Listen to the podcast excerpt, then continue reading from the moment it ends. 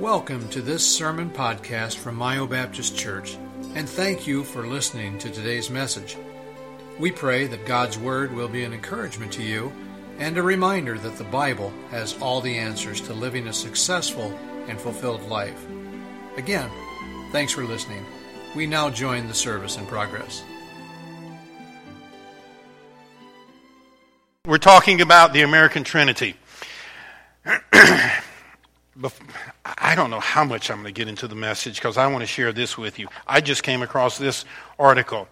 Um, sorry, Michigan and Michigan State fans, for mentioning the name Notre Dame, okay? But this is an article written by a professor of constitutional studies at Notre Dame University. His name's Patrick Deneen. Listen to this. Listen to this. This is a professor of constitutional studies at the University of Notre Dame. He starts off this article by saying this My students are know nothings. And he doesn't say that in a hostile way.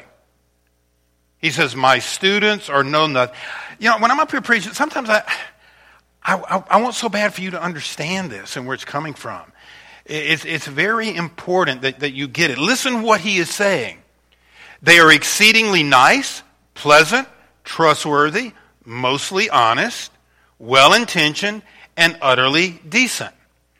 But their brains are largely empty, devoid of any substantial knowledge that might be the fruits of an education in an inheritance and a gift of a previous generation. They're void of a respect for their past. They know nothing about their history. What they have learned at the university today is that our founding fathers were white, Protestant, racist, materialist, capitalists. That is what they're taught. That was beginning to be taught at LSU when I went there back in the 70s. I heard that. It is the, it is the purpose of American universities today to de Americanize students and have them call into question the history of America. Those of you like me that grew up at a different time, what I'm telling you may almost seem unbelievable, but trust me, I do my homework. I have an awareness of what's going on around us in our culture. I study this daily.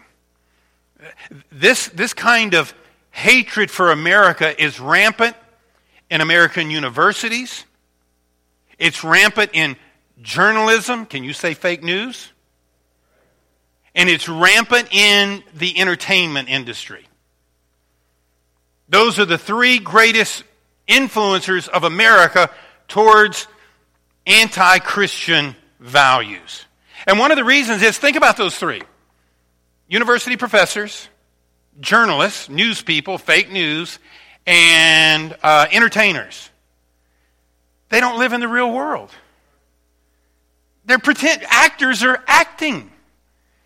Teachers, in many cases, and I look, I love the teaching profession. Don't get me wrong. There's many good teachers out there, but this day and age, most of them are rank and file liberals that hate America. Again, they've never run a bit. They, they've just taught, and a lot of what they deal with is theory.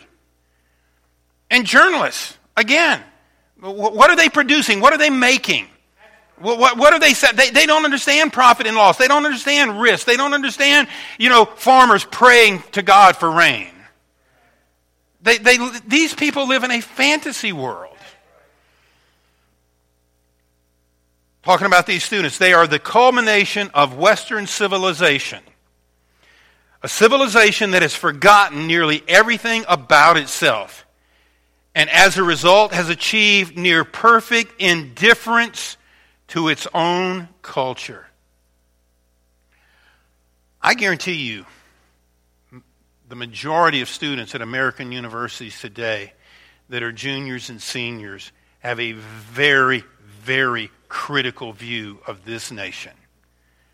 Have a very critical view of this nation. This article goes on to say they are the cream of their generation, the masters of the universe, a generation in, in waiting to run America and the world. But ask them, he says, some basic questions about the civilization they will be inheriting.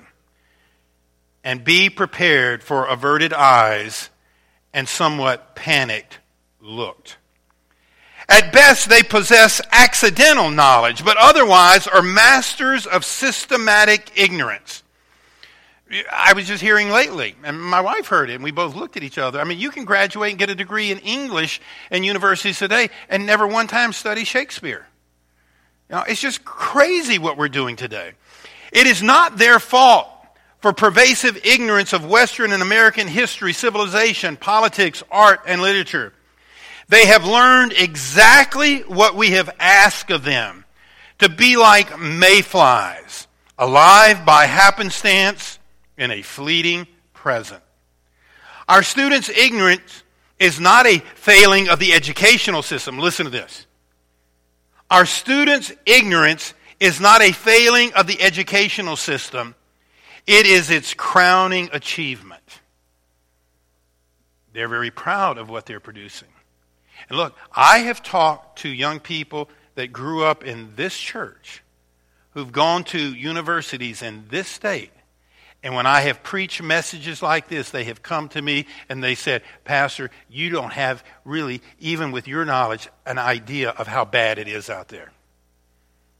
Sitting in uh, university campuses and colleges and hearing the vitriol espoused towards this nation.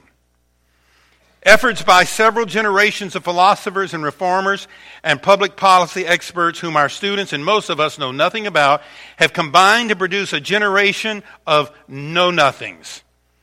It is the consequence of a civilization, uh, com- a civilizational commitment to civiliza- civili- civilizational suicide. That is what he calls it. Let me read on a little bit more. Broadly missing a sufficient appreciation of this ignorance is the intended consequences of our educational system. Our students are the achievement of a systematic commitment to producing individuals without a past for whom the future is a foreign country, cultureless ciphers who can live anywhere and perform any kind of work without inquiring about its purposes or ends perfected tools for an economic system that prizes flexibility. They go on to say, and we'll conclude with this above all, the one overarching lesson that students receive is the true end of education. The only essential knowledge is that, our, that know ourselves to be radically autonomous selves within a comprehensive global system with a common commitment to mutual indifference. What's the buzzword of the past 20 years? Whatever. They're not guided by principles. They're guided by personalities. They're not guided by God. They're, they're, they're, they're, they're guided by just the worldly culture they live in. Our commitment to mutual indifference is what binds us together as a global people, they say. Any remnant of a common culture, the American culture, would interfere with this prime directive. A common culture would imply that we share something thicker, an inheritance that we did not create, and a set of commitments that imply limits and particular devotions. He said, We don't know our past, so we're not committed to our past. And that has been the result of the public education system, in many cases, junior high, high school, and certainly colleges and universities. Now let's turn to that penny upon which you found the word liberty. This is more of a civics lesson than it is a Bible lesson, although I'm trying to combine the two. When you read the word liberty on that penny, on Sunday's penny that you have, that you have to give back, that means the state of being free within society from oppressive restrictions imposed by authority on one's way of life, behavior, or political views. And we cited 2 Corinthians 3:17. Now the Lord is that spirit and where the spirit of the Lord is there is liberty. But the word liberty to a conservative and the word liberty to a liberal or a leftist is quite different and you need to know the distinctions. Number one, liberty gives the man the right to do what he ought to do, not what he wants to do. Do you understand that? The liberals will tell you, yeah, I believe in liberty. I can do as I please, when I please. That is not what they're talking about. Liberals think liberty means they can do as they please. Christians know that liberty means that I can do as I ought.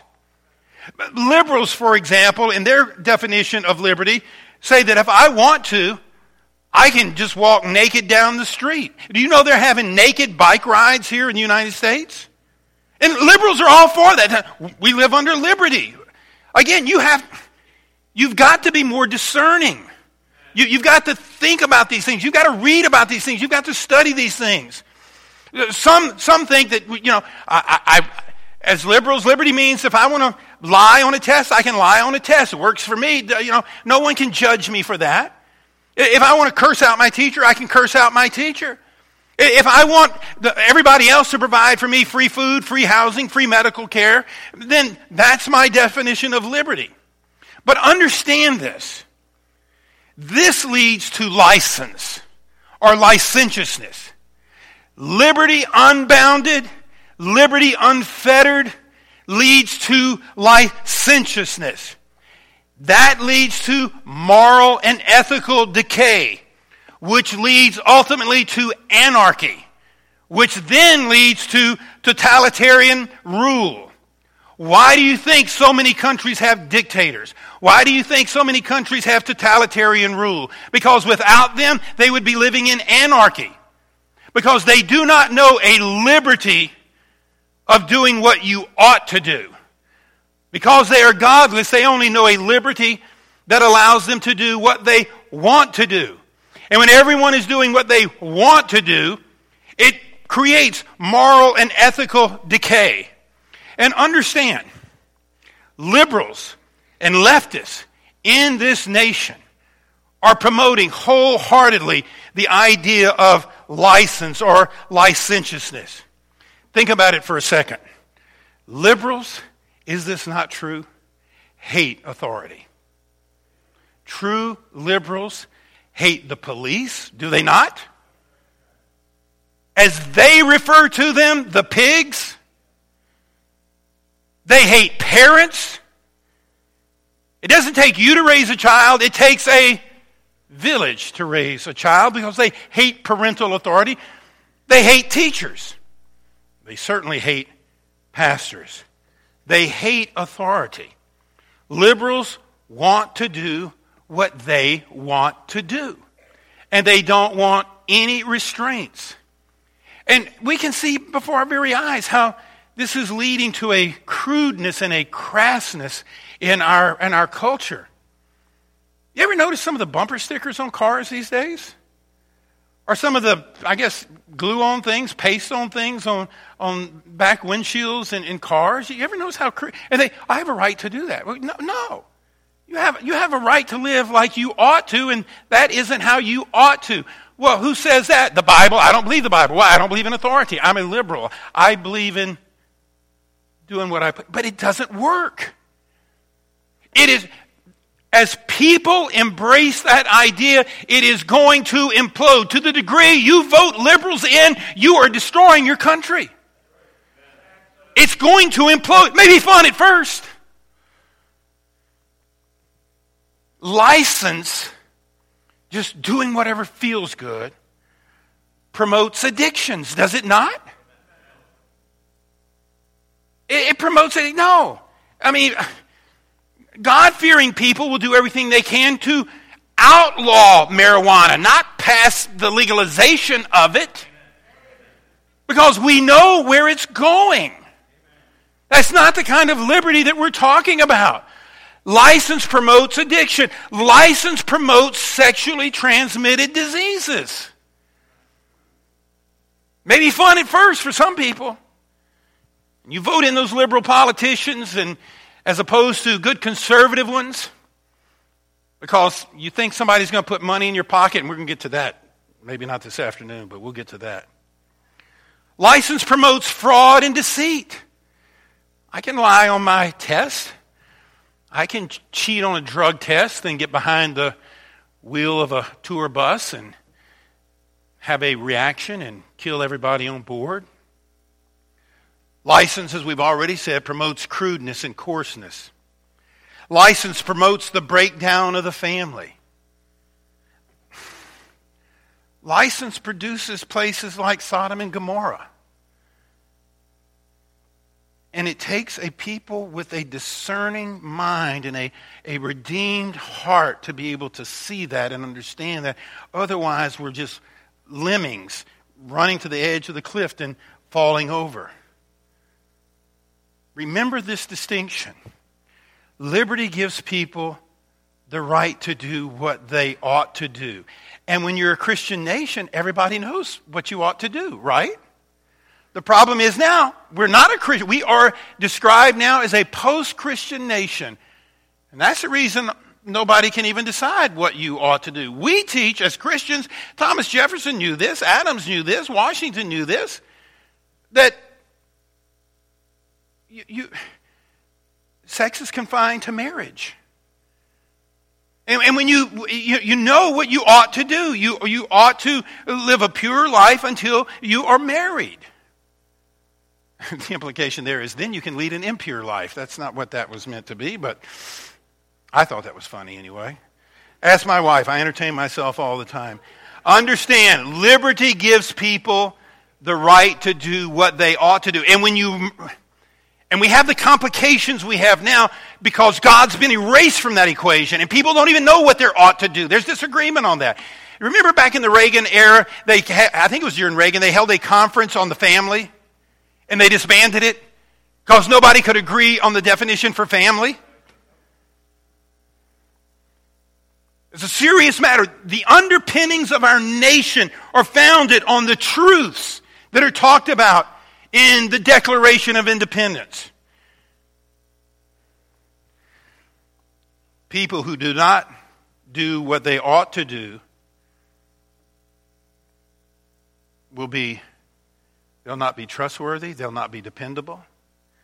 People who do what they ought to do based on the foundation of God's truth will be trustworthy people. They will be honest people. They will be hardworking people. They will be responsible. So, liberty. Liberty has its confines. Liberty does not mean that you can do whatever you please and nobody can judge you.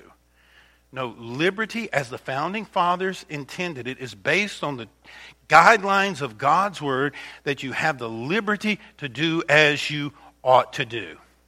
And people who believe that liberty is okay in the form of license, that is going to ruin a society in time. People who do what they ought to do will build a great nation, as was the case of this nation. But secondly, and I guess we'll only get to liberty this afternoon, we'll get to the other two next week. Second thing you need to know about liberty, and again, this is as much a civics lesson, because these kids aren't getting this, folks. They're, they're, not, they're not getting it. In, in, in, where, where the state is concerned, you know, you, do you remember 1963? God was voted. Liberty also guarantees equality. We would all agree with that. There's a big difference between how a conservative sees that and how a liberal sees that. Liberty, from a conservative point of view, guarantees equal opportunity. From a liberal's point of view, they believe it guarantees equal outcome. Do you understand the significance between the difference between the two? and how one is going to build a society and one is going to destroy a society. And it will happen. In fact, it's happening before our eyes. The American Revolution and the French Revolution were both fought at about the same time. I think the French in the 1700s, shortly after the American Revolution. The American Revolution was fought to achieve equal, equality, as it's stated in our Declaration of Independence, but equality of opportunity.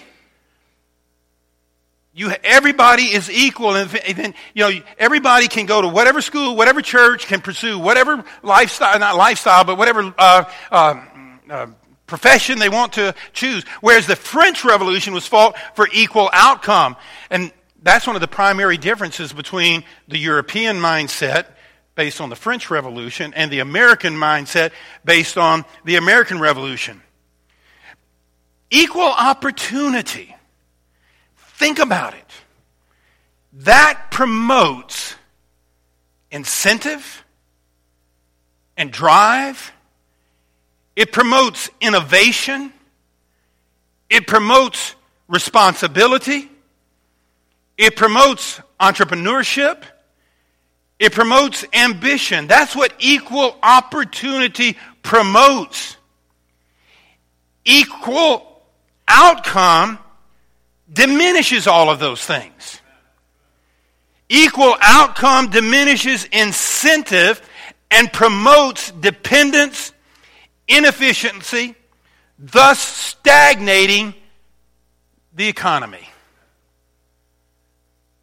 Wasn't that experiment tried? I should have looked this up at Jamestown, where they said we're just going to be socialistic at Jamestown and the American colonies there in Virginia and everybody's going to work in the garden, and uh, everybody will work the same garden, and everybody will get the same produce, and they almost starve to death. And then when they decided every man for himself, guess what? Every man got to work. Right? I mean, and that might be nice, you know, in a, in a, in a fantasy world that we're all going to get together and we're all going to work and we're going to all eat of the same you know, labor and what have you. But that's fantasy world. Understand. Think about, think about, here's something to go home and ponder. Liberty and equal opportunity and liberty based on equal outcome cannot coexist. In fact, liberty and equal outcome cannot coexist. If you're going to guarantee equal outcome, then you're going to diminish people's rights. If you're going to guarantee equal, I, I heard this past week from a speaker that I listened to in preparation for this say that in Germany, you know, they, they do, you know, it's a so, uh, they believe in socialism, and all stores have to close at the same time. Say, well, I'm going to keep mine open until 9. No, you're closing at 6. Why? It's got to be equal. You just lost some liberty. Well, in America, no, I'll stay up, I'll keep my store open all night if I want to. Now, now, the thing about it is, well, then they're all equal. That's not a bad thing, Pastor. If they all have to, you know, it's just fair. Everybody closes their store at, at, at, at 6 o'clock or whatever. Guess what? That de incentivizes everybody. And yes, everybody ends up equal. Everybody ends up equally. Check the living conditions between Europe and America. Check the living conditions between Canada and America. I went into Pastor Wall's little apartment with no yard.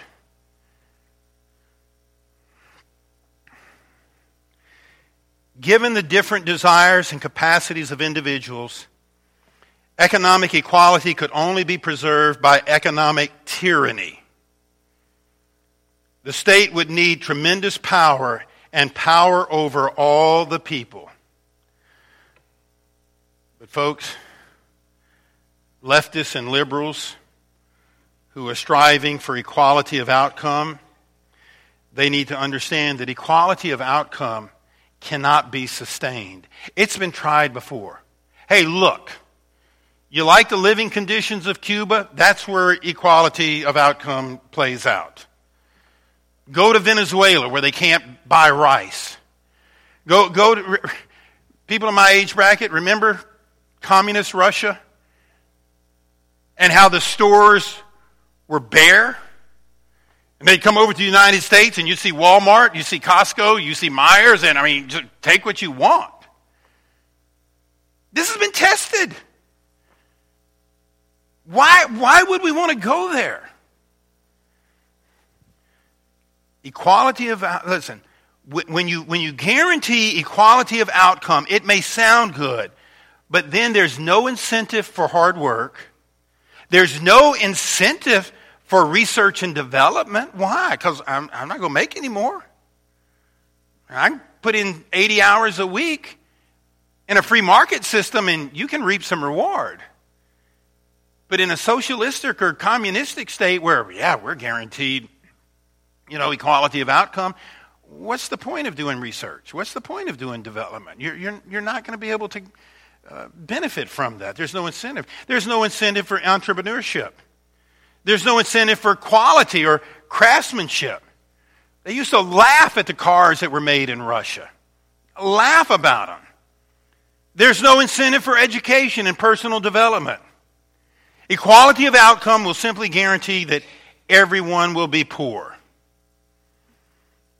Liberty, though, and equality of opportunity guarantees freedom. Understand, say, but we would have poor people. You've had poor people through all of history. And does not the Bible say you will always have them with you? It's just under a socialistic system, you're going to have more of them. Liberty allows those who are motivated and responsible to excel and experience the fruits of their labor. Liberty and economic, opportunity motivates people, challenges people. And the question we should ask isn't why is there poverty in America? The question that needs to be asked is why is there wealth in America? That's the question that needs to be asked. Why is there wealth in, why, why isn't there wealth in Cuba? Why isn't there wealth in Venezuela? Why isn't there wealth in the former communist nations? The answer is very simple liberty. The freedom, the equality that comes with doing the things you ought to do. And liberty will lead to capitalism, it'll lead to the free market. I heard a speaker say this past week try liberty, capitalism, and free market in any country in the world, and they will prosper. It's been proven. But beware the leftists and the liberals, we're almost done here. They're going to continue to push for equality of outcome. I like this quote. There is no equality of outcome. It is a myth, a grand aspiration of a fantasy world and those many of those college professors, those uh, journalists, entertainers, particularly entertainers, live in a fantasy world. The harder one tries to achieve it, the greater the disparity. Take, for example, the top handful of major American cities that have been under Democratic control for decades. The longer Democrats hold power, the greater the wealth disparities become. You, you talk about a city on the decline, San Francisco. Do you, do you read? You know, I hope you do. I do, a lot. I keep up with the news a lot. Uh, uh, They are amazed in downtown San Francisco, where the average home costs over a million dollars. The streets are lined with vagrants and homeless and needles and human waste. Check it out. In California, the great liberal capital of America, they just did a poll. Check it, you know, I'm not going to say anything that I, I, I know you're going to check me on, so check it out. Now, a majority, you know, California, everybody, oh, the dream, go to California. And it's a beautiful state, the, the landscape of the state, and sunny and warm and beautiful. But in spite of that, the most recent poll showed that most a majority of Californians want to move out. They want to get out of there. The great liberal experiment, folks, is a failure. One cannot say it is for lack of equalizing policies like rent control or zoning restrictions because they have all been implemented and failed. What they're saying is there is no there is no realistic way that you can achieve wealth on an equal uh, outcome basis for all. So, we're only going to get through this one point of our American Trinity. Remember this, young people, because you're not going to hear it in school. You, you, go to Christian school, you read Christian books, you're, you're going to hear this, but not, not in public school, in, in all likelihood. Liberty gives you the right to do what you ought to do. And when you got a group of people that are Christians, that's easy. We believe in self restraint. We believe, in, and we're going to get to this too. You know, it's been proven that where you have any group of people, a city, a nation, whatever group it is, where, wherever you have a group of people that believe that they're going to answer to God, they have a better society. It's a fact. It's been studied. It ought to scare you to death to know that our nation is departing from God.